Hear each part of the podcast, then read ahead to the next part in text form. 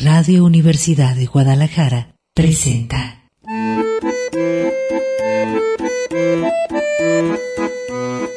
El acordeón.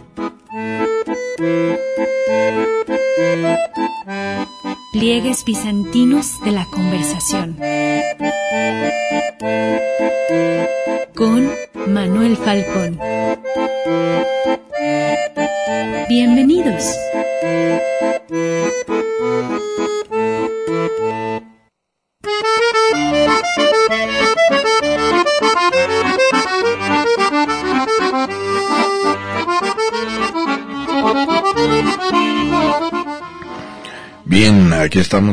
Ya en viernes y eh, con olor a puente. Viernes pontificio. La palabra pontífice de ahí viene. Es el que establece el puente entre la divinidad y los seres humanos. Y puente se toma no en su sentido literal, si se fija, sino extensivo, como metáfora de días que se cuelgan. Es un puente colgante lo que hacen los diputados para celebrar, eh, bueno, no sé si celebrar, conmemorar la proclamación de la promulgación de la Constitución de 1917. Venustiano Carranza, Don Venus, se aventó el tiro. Para mí es el más importante. Debería estar ahí en la en el logo de la 4T, porque fue el que puso por escrito los tiros y balazos de la Revolución Mexicana. El gran mérito. Imagínense en medio de sombrerudos, gorrudos, eh, a punta de rifles y pistolas y sentarlos a escribir es un mérito enorme. Si usted formado con nivel universitario y todo, no escriben. Ahora imagínense ese nivel entonces. Bueno, de ahí viene la constitución y está asociada al nombre de Don Venus. Y de ahí viene nuestro puente, porque estas mm, maneras de acomodar las fechas cívicas, de manera que no se deje pasar el día de asueto, mm, aunque no caiga un puente, lo hacemos. Entonces el 3 de febrero se acomodó como si fuera 5 de febrero y ahí está, aquí estamos ya. Mucha gente salió pitando desde ayer, según entiendo. Huyen de la ciudad. Y como eh, si fuera mm, una zona monstruopolitana, la de Guadalajara. Eh, y buscando afuera no sé qué, pero deberíamos hacerle como la Edad Media, yo lo he dicho, cerrar las puertas de la ciudad y así nos quedamos, por lo menos ya, entre menos burros, más solotes.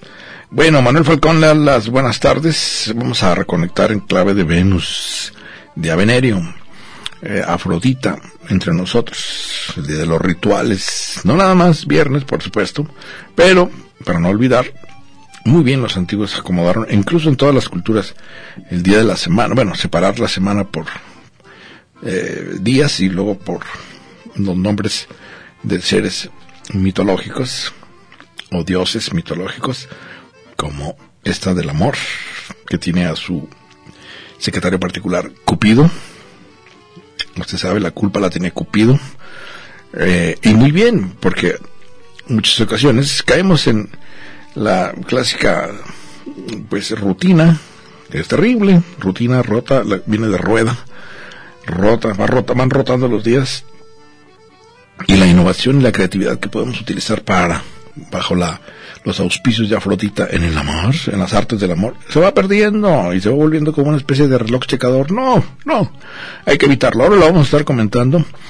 Les recuerdo que esta semana estuvimos sobre el tema eh, a propósito de que fueron eh, aniversario de 75 años, si mal no recuerdo, de la liberación de Auschwitz, el terrible campo de concentración de los nazis en Polonia, eh, la Shoah en hebreo, eh, ¿qué es el fascismo? Pero sobre todo, eh, ¿cómo es que ha derivado en una especie de insulto banal decirle facho o fascista a alguien para que se acabe una discusión.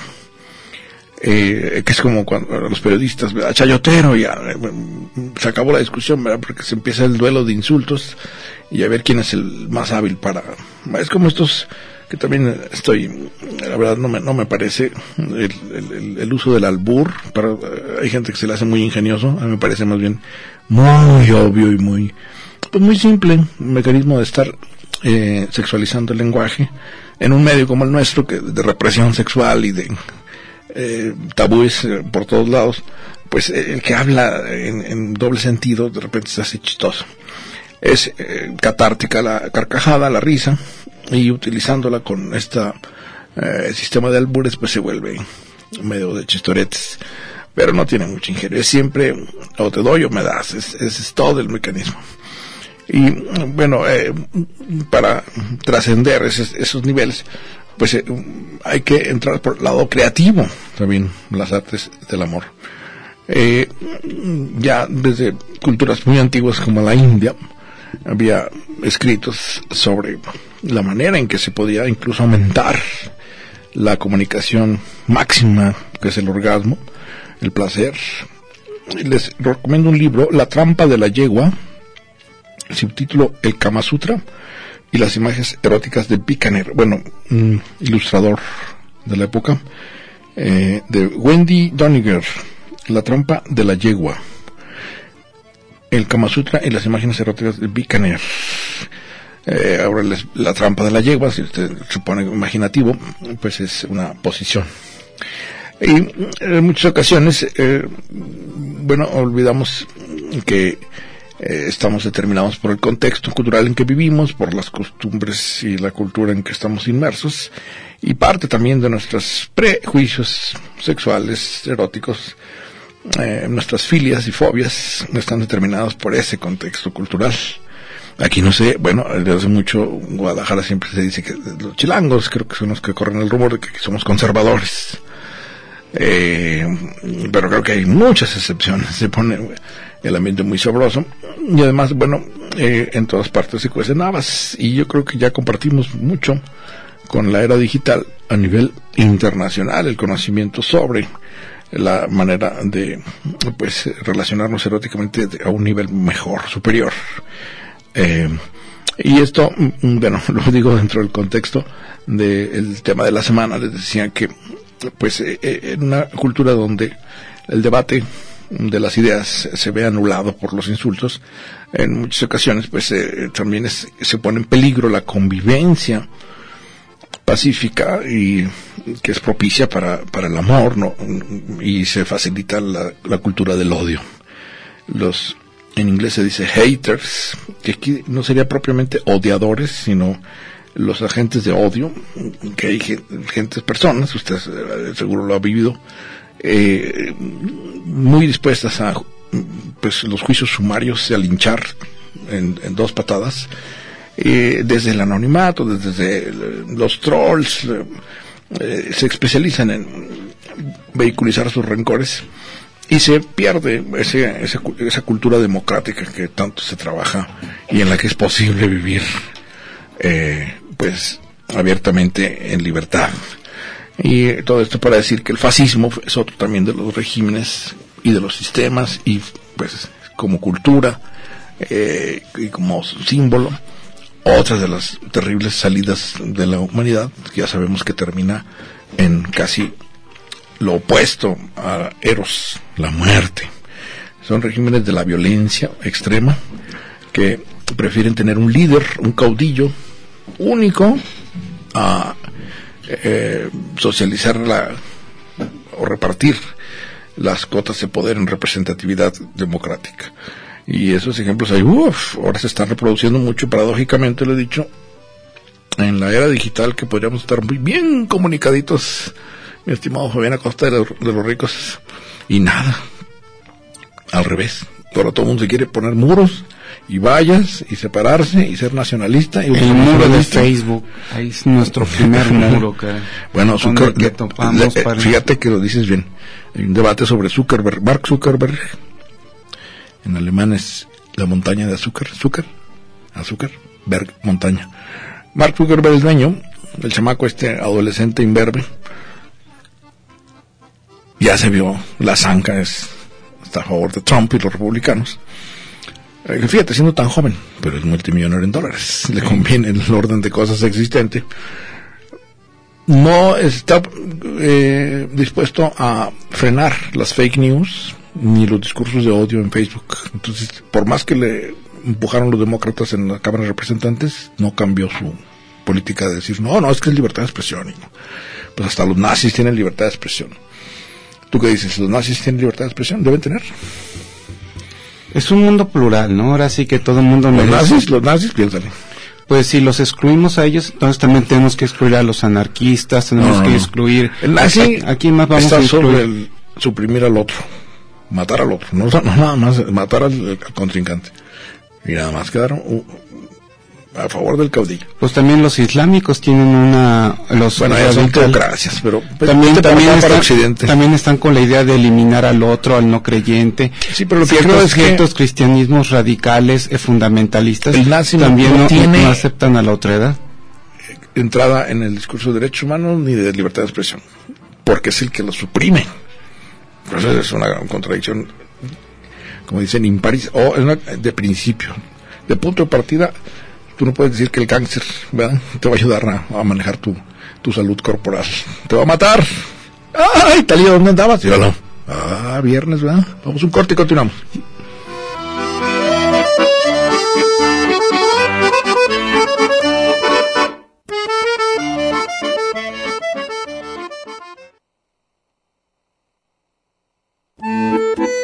El acordeón. Pliegues bizantinos de la conversación. Continuamos.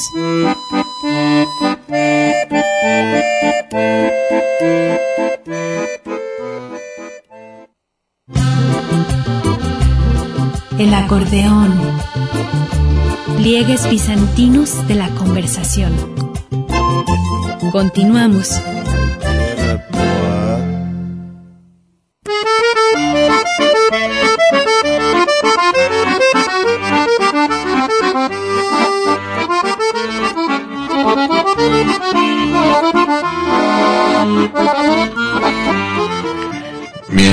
Continuamos aquí. Se cerró el año. Se acabó Se Jano. acabó el año. Ándale. ¿Tus propósitos de año nuevo ya listos todos? Ay, tu listita. Yo nunca hago propósitos de año nuevo para evitar Son los mismos de la, que la me acuerdo. moral de no cumplirlos.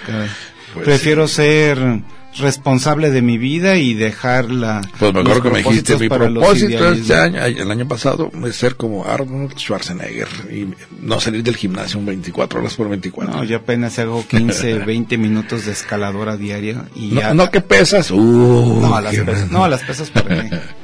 No, no, no es mi intención estar tronado, como dicen por ahí. Mamaduke, ¿no? Mamado. Bueno, fíjate que hoy se decretó, ahora sí, por la Organización Mundial de la Salud, alerta mundial con por el, el co- cro- coronavirus. coronavirus. Qué buen nombre, ¿verdad? Está igual en todos los idiomas porque viene del latín. El latín, el gran idioma oficial del Imperio Romano. ¿Hasta dónde fueron a los romanos? ¿Hasta dónde más bien no fueron a dar, verdad? Porque casi todo Europa Todo el mundo antiguo, sí. Asia, África. Eh, y por eso, entonces, los nombres científicos dijeron, vámonos poniendo de acuerdo en latín. Un idioma universal. Entonces, en latín es coronavirus. Porque las células estas infectadas, o el virus, eh, presentan unos piquitos como corona. Ya vi la foto, sí se ve como corona. Te ven corona. se ven- Ah, pero si te agarra una cosa de esas, es, te pone una arrastrada como de plebeyo, no como rey, como plebeyo. Dicen que no es tan alta la mortandad, pero que los síntomas sí tumban a la persona en cama e incluso hasta meritan Pues si eres hipocondriaco, no los digas porque ahorita te va a dar el coronavirus. Y fíjate, oh ironía, eh, estaba leyendo que por las condiciones de vida de la ciudad donde, en China, se pronuncia W, está complicado, U, H, tiene una H intermedia que hace difícil, pero es Wuhan. Wuhan. Wuhan. Bueno. Bueno, en esa provincia, como muchas de China, porque, pues bueno, sabemos que son millones allá, como hormiguero, ¿verdad? Y poco higiénicos. Y Bueno, no, más bien aquí la relación con los con animales, los animales de campo. muertos, sí. No, no, eh, con los animales de campo, las gallinas. ¿Te acuerdas aquí cuando ocurrió la gripe aviar? Sí. Eh, que allá para los altos y todo, de que eh, cuidado con las gallinas, déjenlas en paz. Ah, muchachos, estos malvados. Pues no, el brinco al ser humano de una, una epidemia, De una episodia, vamos, que se vuelve epidemia, eh, no tenemos los recursos que tienen los animales como para ese tipo de enfermedades y se vuelve pandemia, ¿no? Como Pandemia. está ocurriendo con el coronavirus, ya la decretó la Organización Mundial de la Salud. Ahora, aquí ya dijeron en México el secretario de Salud, Alcocer, que está más al cocido, el amigo, ya lo viste también Que, que va a llegar, Este, que ya haga, es un hecho, que háganle como quieran. eh, va a llegar, conociéndonos, ¿tú crees que no? Sí. Aquí no hay, gallineros, aquí no hay eh, relaciones, sobre todo si estas coexistencia muy bucólica, muy idílica, pero con los animales de campo permanentemente, brinca muy fácil. Y dijo, va a llegar. Entonces, por fortuna tenemos los mejores recursos de salud en México. Y a veces que allá en China, en menos de 10 días, levantaron un hospital en espe- cinco días. especializado en, Nada más en en eso. el coronavirus, ¿no? Y ya prometieron vacuna antes de que acabe el año. los chinos. Sí. Que Son eficaces cuando se lo proponen. Tú imagínate el cuadro, la escena del Partido Comunista Chino, está el comisario ahí con una pistola en la cabeza del científico, quiero la vacuna para ayer. es que yo que no, quiero la vacuna.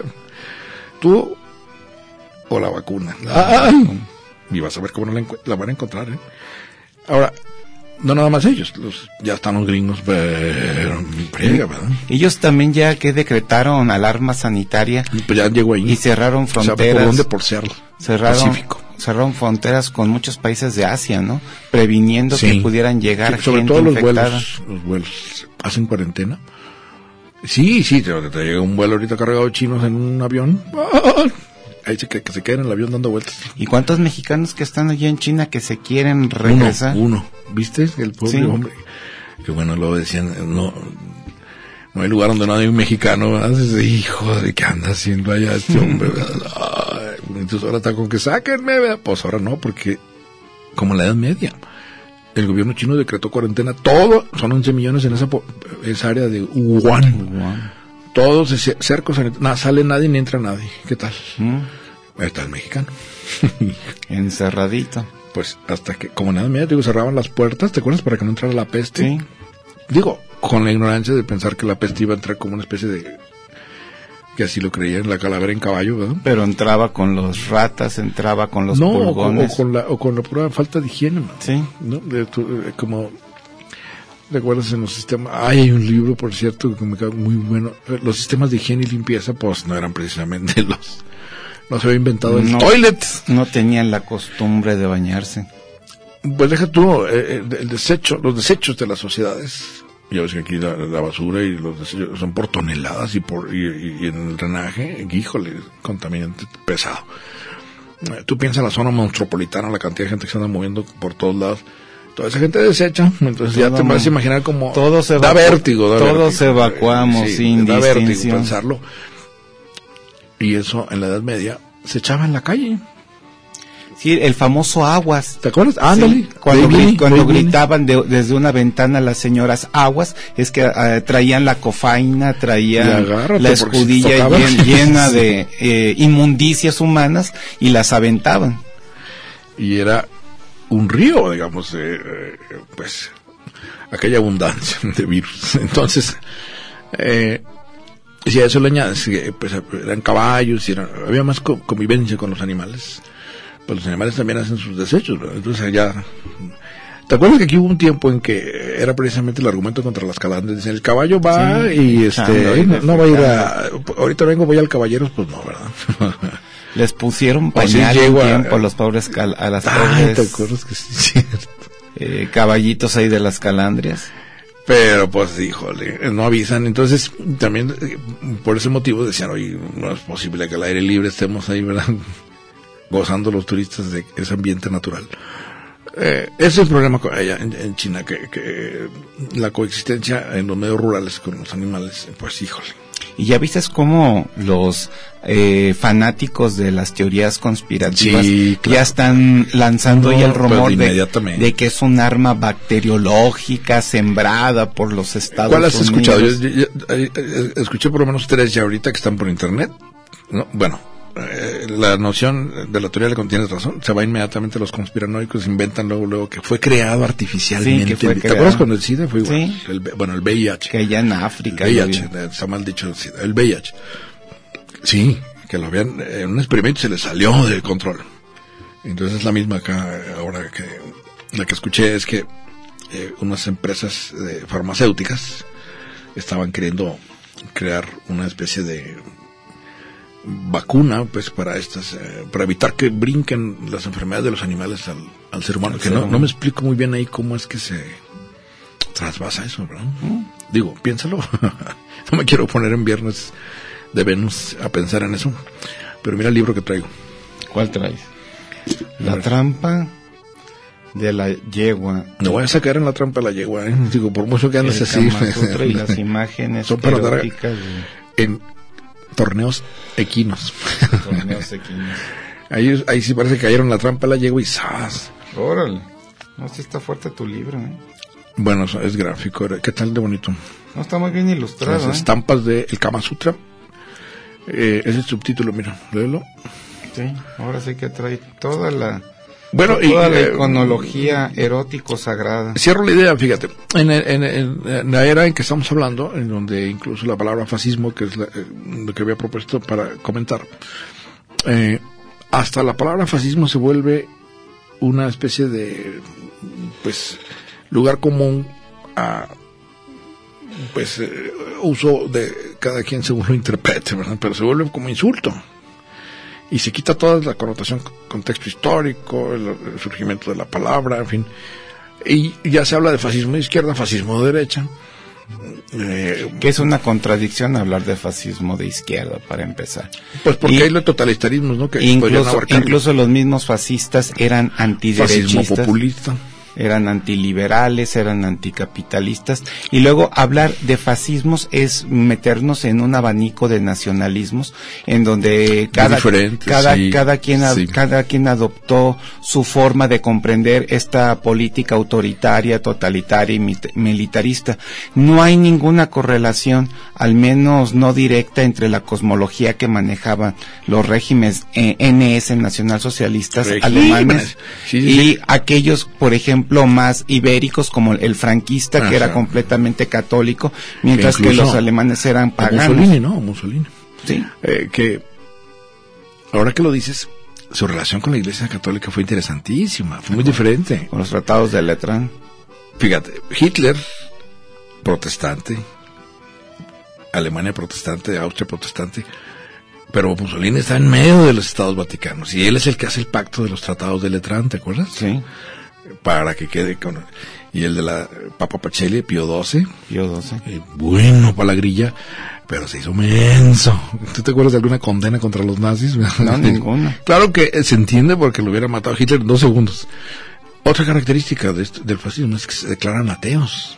¿Te acuerdas? No son ateos. No lo, digo, no lo dicen, Se- sino que el líder se vuelve el dios. Eh, Se puede decir que sac- ah, hay una, un autor que se llama Giovanni Gentile, que tiene una obra muy crítica que se intitula así Los fascismos, y él menciona que ellos quieren regresar a un viejo modelo de Estado muy acorde con el, el viejo imperio romano. El Rom- Roma nunca necesitó de una iglesia, la iglesia y el Estado eran exactamente la misma institución. El César era el pontífice.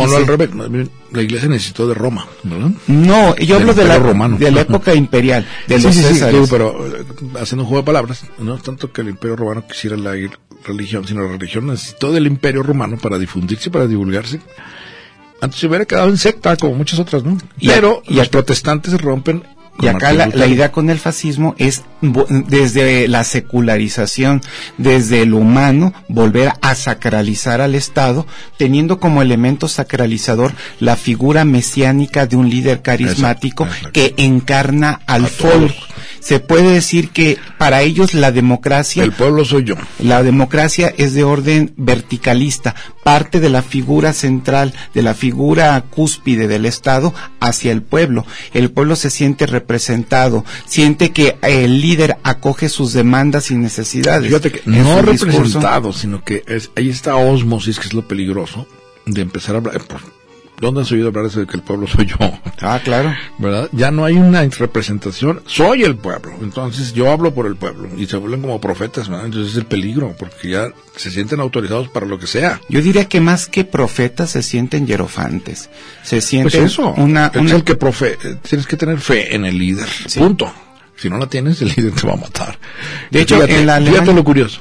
Estaba leyendo que de los primeros que mataron los nazis eran los francmasones. No querían sociedades secretas. Decían, no, para sociedad secreta tenemos la Gestapo y no queremos ninguna competencia. Tenían las SS que servían como sociedad secreta. Que de alguna manera la Iglesia Católica, el Vaticano, era un poder. Y lo primero que le choca a un líder totalitario es que le topen con otro poder, ¿verdad? Entonces era, o te pones a mi línea, ¿verdad? Que era Hitler. Y te fijaste cómo se alinearon muy bien. Digo, no hubo choques de trenes. Podía haber entrado en el Vaticano, uff. Como se lo deja de tarea a Mussolini, Mussolini hace su pacto, ¿verdad? Sí, la, idea es que muchos de los soldados alemanes que luego lucharon en el 39 en Polonia y después en el 41 en Rusia tenían un acendrado sentimiento antiateo y anticomunista y este, este era alimentado por toda una tradición católico-política que databa de las épocas del Centrum, el partido católico alemán. Ese partido católico alemán se vino a menos y fue absorbido, completamente avasallado, precisamente por el- los nacionalsocialistas. Entonces, como Hitler lo dice incluso en Mein Kampf, mientras que no tengamos una institución que sea capaz de moralizar con la misma eficacia al pueblo, como lo es el cristianismo, ya dígase luterano o católico, no nos veremos en la necesidad de reemplazarlo. Entonces tenía, por así decirlo, una buena relación con los poderes. Coexistieron, sí, pero había que someterse a Hitler porque no, no lo ibas a topar. Decir, oye, estás violando los derechos humanos. Vamos a un corte y continuamos.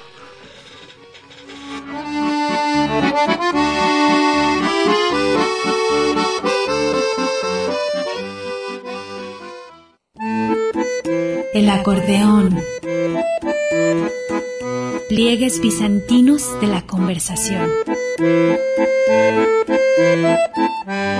Continuamos.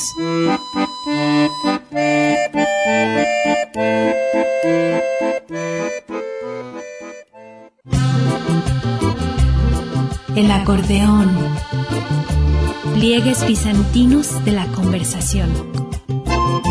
Continuamos.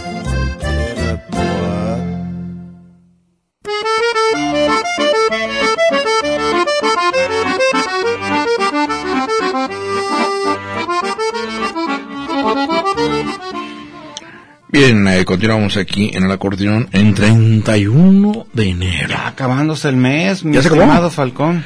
Y va a empezar el mes del amor. Febrero. Fiebrero. Y también de la ciudad de Guadalajara. El 14 es... ¿Cuánto es? A ver, échale números. Del 1542 para acá. Ay, lo Caray. de sacar hace ratito. Son como casi ya los 500 años, 470 y pico. Sí, ya vamos para el 500. Eh, 14 de febrero de 1542. ¿Quién? Eh, ¿Por qué se llama Guadalajara? Eh, bueno, cuenta la leyenda que cuando llegaron los españoles a estas tierras, al observar los cielos eh, de esta, la zona transtarasca, dijeron, pues son muy parecidos a los de la nueva, a los de Galicia. Y también para quedar bien con Nuño Beltrán de Guzmán. Más bien es eso, era- histórico, no te pongas legendario. Porque quedar bien lambiscones. que era por ahí de Guadalajara, sí. El gran Nuño de Guzmán es de Guadalajara, vamos poniéndole como su ciudad, porque no se nos vaya a enojar y nos haga una promoción. Eh, pero el pelado no le gustó que le hubieran puesto, pues ¿qué trae? ¿quién les dio permiso? verdad? Pero fue cuando se lo llevaron de regreso para España, ¿te acuerdas? Porque había Sí. hecho muchas trancalas aquí. Sí, lo, lo muy manda- violento, muy violento. Lo, lo acusó Juan de Zumárraga, el primer obispo ¿Te acuerdas que de- mata al cacique de, de los Tarascos, De los precisamente de, los- Tarascos. de Michoacán? sí a este a Tangaxuan II porque no le quiso dar más oro ya lo ya lo habían esquilmado ya no tenía más fortuna de qué echar mano pero necesitaba recursos para hacer su exploración Más bien, por las ¿te acuerdas zonas que se niega a seguirlo? Porque le dice, así como los tlaxcatecas con eh, Hernán Cortés, dice, síganme los buenos. Y le dijo, no, ¿qué a dónde? Si estoy a gustísimo aquí de este lado. Y ¡zas! se tumbaron al cacique. Pero se llama Guadalajara porque, pues bueno, además estamos en la zona de Occidente, que corresponde con la península ibérica, En la zona de Occidente. Y va a cumplir años. ¿Y por qué tapatíos? Ah, ¿verdad? eso sí es una leyenda ¿eh? No, es histórico, es del lenguaje, es el náhuatl. Tapatiotl, tercios. tercios Un juego que hacían de números para la... Está muy dado en los, en los tianguis esto del... eh, ¿Cómo le llaman? Cuando regateas. Ajá. Cuando regateas. Y era una medida, pues, para eso. de los tianguis del comercio. Sí, pues buenos para... Oye, llaman aquí que te piden que hables de San Juan Bosco porque hoy es día de San Juan Bosco y tú estudiaste con los salesianos. Sí, estudié No lo niegues, no lo la niegues. primaria, secundaria y hasta la preparatoria. Casi te me vuelves es- cura, ¿verdad? Estuve Dime en que el- no, dime que no. ¿No fuiste a en el vocaciones? colegio Anagua Revolución, no, nunca, nunca este, tuve aspiraciones sacerdotales. ¿No te veías con el hábito? No, yo me veía de abogado, fíjate. Era mi, No, pro- era mi, prof- no. era mi profesión. Necesitas haberte dejado un bigotito peligroso. Sí, caray. Yo soñaba con litigar y convertirme en un gran político y terminé ¿Qué de pachón? catedra- ¿Qué pachón? Pero estás en el gobierno. ¿eh? terminé de catedrático y de historiador. So, Pues uno no es lo que quiere, sino lo que la, la vida te deja hacer. Bueno, sí, San Juan Bosco, a propósito de lo que estábamos platicando de la Italia musuliniana, San Juan Bosco le toca vivir esa época después de la reunificación que logra de los estados y repúblicas itálicas este José de Garibaldi. Acordémonos que Italia mm, nació siendo un reino, un reino presidido por Víctor Manuel, y esa Italia pues tenía cierta pujanza económica, no así imperial, no no tenía esta eh, esta visión, ¿no? de extenderse más allá de Europa, aunque por ahí conquistó Libia, eh, Etiopía, Somalia, pero digamos que lo suyo era la economía y sobre todo las zonas lombardas o del norte rápidamente se empezaron a industrializar. Acordémonos que ya tenían un, un comercio bastante bo- eh, bollante gracias a Florencia, gracias a Venecia, pero le faltaba sobre todo despuntar eh, industrialmente. Entonces se empezaron a crear factorías, eh, empresas, fábricas en el norte y esas fábricas empezaron a emplear gran cantidad de jóvenes, jóvenes que pues los explotaban literalmente, jóvenes que no iban a la escuela, y de estos jóvenes se va a compadecer precisamente San Juan Bosco bajo la inspiración, estoy escuchando ya como clase de catecismo, muy clerical, bajo la inspiración de María Auxiliadora de los Y cristianos. eso que querías eh, ser abogado. más- Bueno, es que esta historia a todos los, ¿cómo se llama? A todos los egresados No, no, de los adelante, sigue, colegios. sigue, sigue. Entonces quiso, quiso este, ayudar a esos jóvenes que muchas de las veces eran incluso hasta abandonados por sus padres, estaban en situación de calle. Entonces va formando oratorios. Oratorios podríamos llamarlos como especie de casas eh, hogar en los cuales eh, la particularidad era que tenían talleres, talleres donde a los muchachos se les iban enseñando algún oficio, alguna destreza, ¿no? industrial, mecánica, para que pudieran luego integrarse a este a este despunte, ¿no? tecnológico, industrial que estaba sufriendo Italia, la Italia de finales del siglo XIX. Una, una Italia Sí, hay que recordar a los amigos, amigos que Italia no era Italia, ¿verdad? Eran puros reinos. Y- pegados, y igual que Alemania. Principados y repúblicas. Exacto, es un rompecabezas de principados y todos separados y todos con... Por eso eran buenísimos para la grilla. De ahí sale Maquiavelo, ¿sí? Con su El Príncipe. Eh, ahora te hago una pregunta, tú que estudiaste con ellos. ¿Por qué si es San Juan Bosco no son los bosquianos y dicen salesianos? por San Francisco de Sales, que A ver. o- o- ocurre que muchos eh, hombres eh, santos o que se consagran a la, a la vida religiosa escogen a un santo varón de la iglesia como inspirador. Entonces, el inspirador de Como- San como Juan, dicen, eh, eh, invocarlo, ¿verdad? su modelo. Ajá. Entonces, el modelo para eh, San Juan Bosco era San Francisco de Sales y de ahí viene el nombre Salesianos.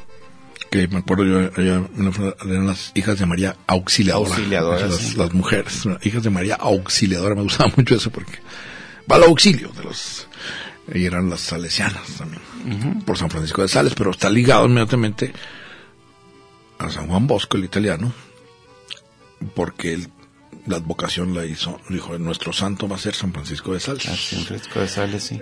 Y entonces estudiaste con los salesianos. ¿Y qué tal te fue? El- le llaman el método Don Bosco, mediante, sí, sí. mediante el cual ellos se educan. Y este método Don Bosco eh, tiene como finalidad el desarrollo integral del estudiante. Eh, para ellos es muy importante tanto la preparación escolar, aprender matemáticas, álgebra, que te, lo que te guste, civismo, historia, pero también es muy importante la formación física, el deporte. Eh, casi. No, pues es como todas las organizaciones religiosas, ¿te acuerdas? Ahora que estamos en Venus, para que mates ese deseo que te embarga Sí. con tus hormonas adolescentes, te me vas a deporte, de educación física. Siempre había materia de educación física. Y siempre había deportes para que mataras aquel. Sí, ya teníamos dos, re- Yo dos estaba con la- bajo la advocación de el beato Marcelino Champañá. a ustedes. Sí, los maristas. Y luego, San Ignacio de Loyola. Ah, te fuiste con los jesuitas. Pues aquí, aquí, aquí vine a dar. a al ITESO. al ITESO. De cura en cura, hijo de su madre. Aunque los otros son hermanos, no sé acá, los salesianos también son hermanos, son ¿no? sacerdotes. ¿Son sacerdotes? Son ¿Pueden oficiar misa? Sí. ¿A poco sí? ah, son no sabía. Yo pensé que nada más eran como los maristas. No, son sacerdotes. Acá no podían oficiar misa, eran más bien, ¿cómo se dice? Pues son, son Hermanos, sí. Son hermanos. Eh, pero la educación pues era, ahora ya es santo, Marcelino Champañá, francés, Ah, pues. acá es italiano. Giovanni Melchiore Bosco, il Bosco, San Juan Bosco. el bosque, que hay un pintor también muy famoso. ¿te El? Bosco, sí. Pues por eso te preguntaban ahorita, bueno, acá lo- lo- creo que un tal Silva me dice el talio que te preguntó que hoy es día de San Juan Bosco. Ese Giovanni Silva, ¿no? No sé, no sé. Giovanni Godoy No sé. Silva, Ahorita, sí. ahorita le preguntamos. También, bueno, eh, hay que comentar, fíjate que, bueno, un día como hoy, me, me pareció interesante en los, los rusos llegaban a la luna. Sí. Siempre se nos olvida que inmediatamente que después de que llegaron los gringos, el 63, llegan el 66 los rusos. Pero ese alunizaje no fue tan No, pues, en la televisión rusa sí, pero los gringos se encargaron de decir a ver si lo vemos acá, ¿verdad? Sí, caray. Bueno, a ver si te lo po- ponemos en tele y con comerciales.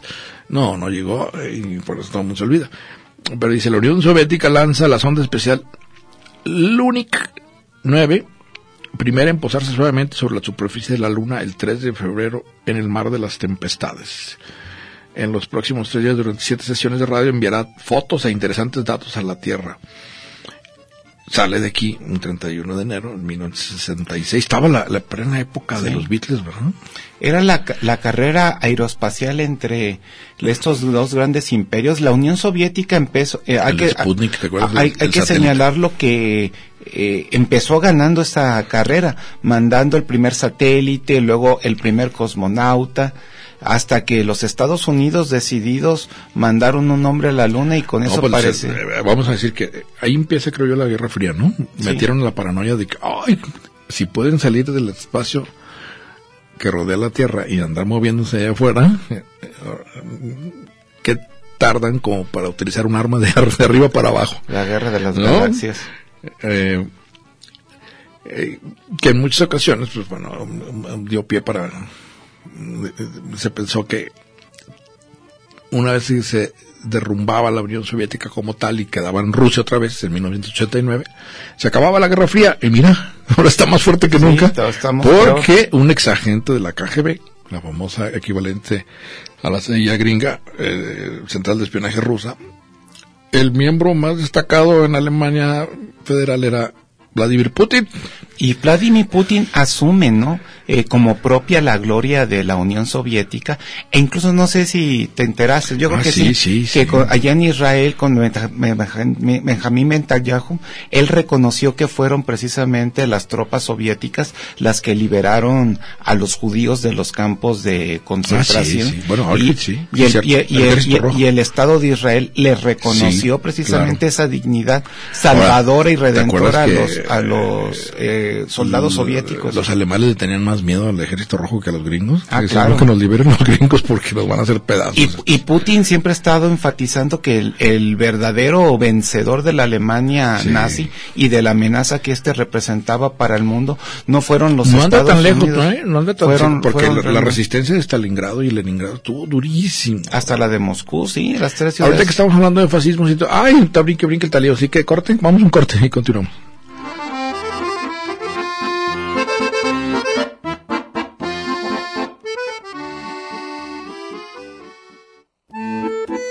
El acordeón. Pliegues bizantinos de la conversación. Continuamos.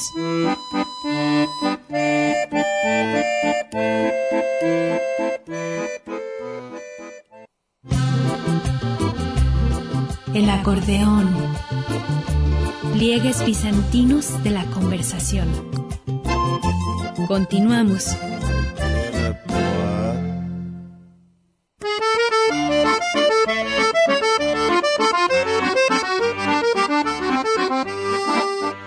Bien, continuamos aquí en el acordeón. Te- me quedé a medias de la noche, te soñaba, eh, del, diciéndote que el fascismo eh, precisamente entra en contradicción si consideras que la Unión Soviética, el comunismo, se acaban juntando, ¿verdad? Los, estados totalitarios. Los ¿no? extremos se juntan. quieren el poder total y quieren un líder único. Eran igualito Stalin y Hitler de asesinos, ¿no? Y cuando hacen el pacto, ¿te acuerdas? Eh, Eh, este, Molotov. sí, que de no agresión. En la Segunda Guerra Mundial, todo el mundo asombrado de decir, ¿cómo están pactando con el diablo, con los nazis? ¿verdad? Si son ustedes, se supone que el hombre nuevo y la revolución comunista, que se vino, vino abajo mucho de los que creían en, todavía en la Unión Soviética. ¿Y dónde que traiciona el pacto? Que había respetado Hitler, ¿verdad? ¿Te acuerdas con Chamberlain también que firma el Sí, pobre que- hojita? Me firmó aquí que no va a ser Que no va a atacar. que todo el armamento que traía, traía todos los aviones de la Luftwaffe los tanques, los Panzers, no va a ser para agresión, es para defenderse. Sonso. Y ahí es cuando entra Churchill, ¿verdad? que lo, Allá, vino, lo vino a ¿Te reemplazar. acuerdas? Se chocan, pero también choca con la iglesia ortodoxa rusa. Los odiaba Hitler, los de la iglesia ortodoxa rusa. Ellos eran protestantes. Y toda esta idea de los íconos, un poco como, parecido como los, los del Islam, ¿no? Odian las representaciones Iconoclastas, ¿sí? Sí. Quieren la cosa austera, como Sí. Martín Lutero. ¿verdad? Los templos nada más con tapetes y con Y candelabros acabó, y, no más ornamento. Y tu vida muy de y muy rigurosa. Pues Hitler era una asceta, si te fijas bien. Vegetariano, Y no, este, eh, no bebía. Con las mujeres ya ves que tiene una relación hablando de parafilias. No lo voy a decir aquí porque es muy desagradable, pero su manera de con Eva Brown, que cosa tan horrorosa. Estaba chueco, lo amigo, estaba chueco, muy, muy chueco. Pero en general era una zeta. Él prefería no. Don't No, touch, y, don't y- touch. y vivía y vivía con austeridad. con esta paranoia de, medio hipocondriaco de que te puedes contaminar, ¿verdad? Se lavaba las manos a cada rato. y comían platos de acero rigurosamente. Sí, tenía una serie de costumbres Lo demasiado. único que se le permite, él decían que le afectó a los perros. Y los postres, le gustaban mucho los postres. Los postres. Sí, le gustaban mucho los, el- los pasteles. ¿El era- budín? Ajá. Pero tenía también una, una adicción y eso fue por culpa de sus propios médicos a toda serie de fármacos para mantenerlo, digamos, eufórico, para que tuviera esa Eso no retórica sabía. exaltada. Sí, sí, eh, No, ya de por sí estaba muy acelerado, el amigo. Estaba muy Sí, pero- zafado. Digo, ahí sí es un guaro, nos tendríamos que meter. Es que si tú ves ¿Te la, acuerdas que se van a hacer un estudio, perfil, le manda eh, los servicios secretos de Londres combinado con los gringos, mandan a hacer un estudio antes de que tomara el poder del pelado, porque lo que está diciendo en el Mein Kampf, en, en su libro, pues es pura... Y ándale que llega al poder el hombre, ¿verdad? Ya no tuvieron que ver que iba a ser en la práctica alguien que pensaba así. Te decía que chocan, finalmente Hitler ataca a Rusia, porque nunca respetó, además odiaba a los rusos. En Minecraft ya lo señalaba que el es- espacio vital alemán tenía que crecer, Expandirse a través de las tierras que mm, a- que topaban con los Urales. Él no pretendía invadir toda Rusia, pero sí la Rusia europea, que la consideraba como la zona natural de expansión del folk, del Además pueblo alemán. a la península de Kamchatka. ¿Te acuerdas? Sí. Hasta el otro lado, casi en Japón, del otro lado de Siberia. Eh, Ataca y se vuelve, entonces, un espanto. Stalin no la creía, ¿te acuerdas? No sí, puede ser. muy extrañado, sí. Hasta un hijo se le fue ahí, ¿te acuerdas?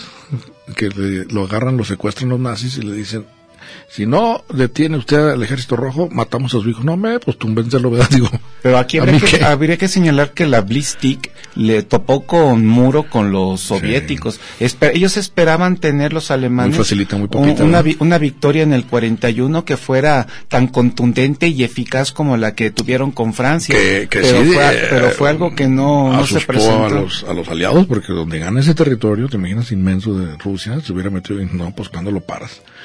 Pero el, general- el general invierno, igual que Napoleón, ¿qué tal? Aunque no habría que eh, restarle sus méritos a generales como Zhukov, No, no, claro, como el, claro. el propio Molotov. Molotov, Sí, que sí. supieron defender tanto la ciudad de Stalingrado como la ciudad de Leningrado, y el estoicismo del el pueblo ruso que supo resistir los asedios. Estaba leyendo hace poco un, un artículo precisamente acerca de lo que fue el asedio de, Leni- de Leningrado. Terrible, sí. Dicen que el general, no corta Ahora, San Petersburgo. Le restablecieron el nombre. el nombre. El, ge- el general que estaba a cargo de la defensa recibía muy pocos suministros, la gente literalmente se estaba muriendo de hambre. Se dieron casos en que, eh, entendiendo que los zapatos son de cuero, el cuero es de animal, los animales son comestibles, pues terminaron comían comiéndose los zapatos. y las botas. sí.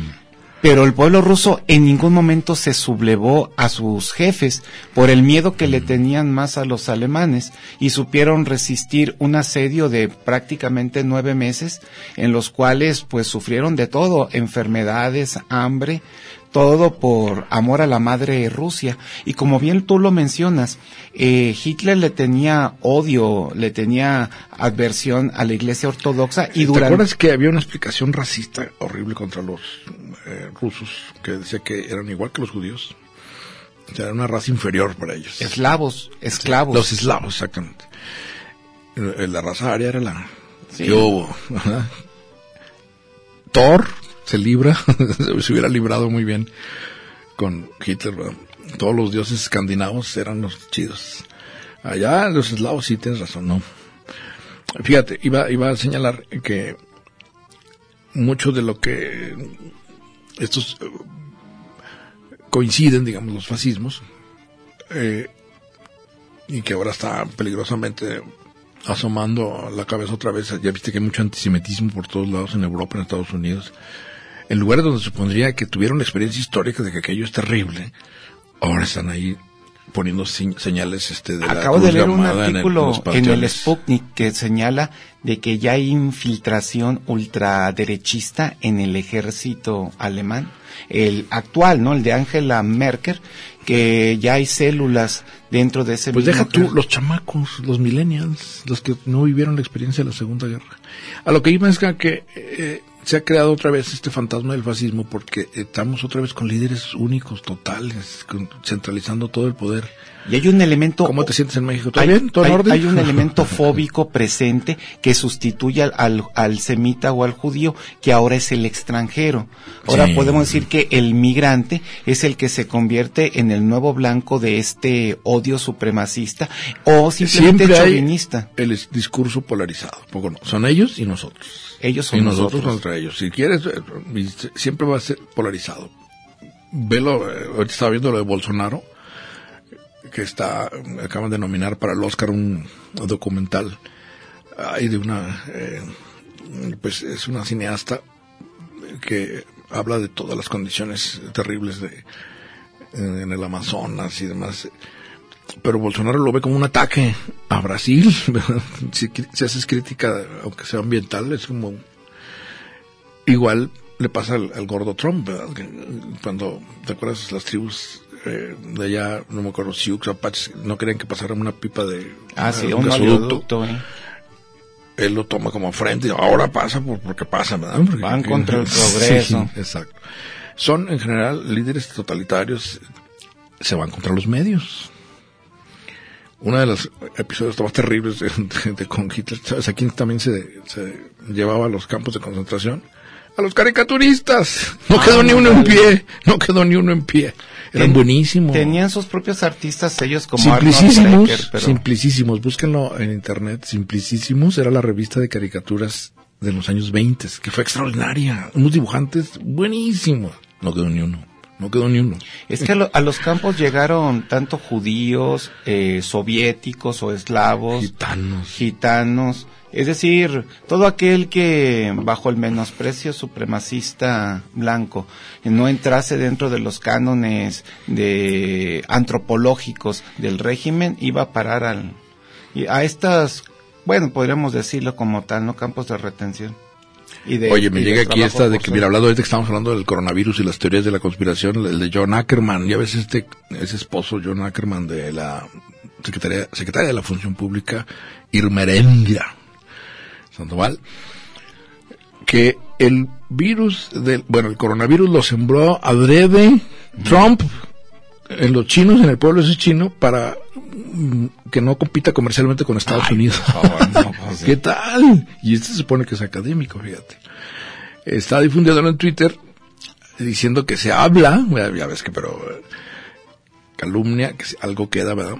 Se habla de que fue Trump el que, bueno, no Trump, sino que científicos norteamericanos van y siembran el- para que los chinos dejen de estar compitiendo comercialmente. Ya es la hora.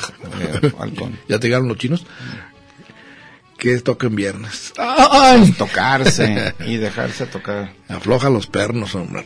Mira el libro que te recomendé, La trampa de la yegua. De la yegua. Bueno, es viernes, es fin de mes y es puente. Sí, lo dije ahorita. Sí, ya. Eh, toque y dejes tocar, hombre.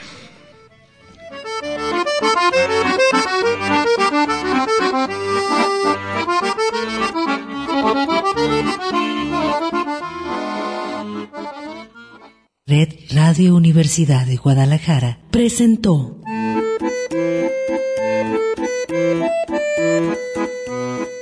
El acordeón. Pliegues bizantinos de la conversación. Con Manuel Falcón. Lunes a viernes, 3 de la tarde.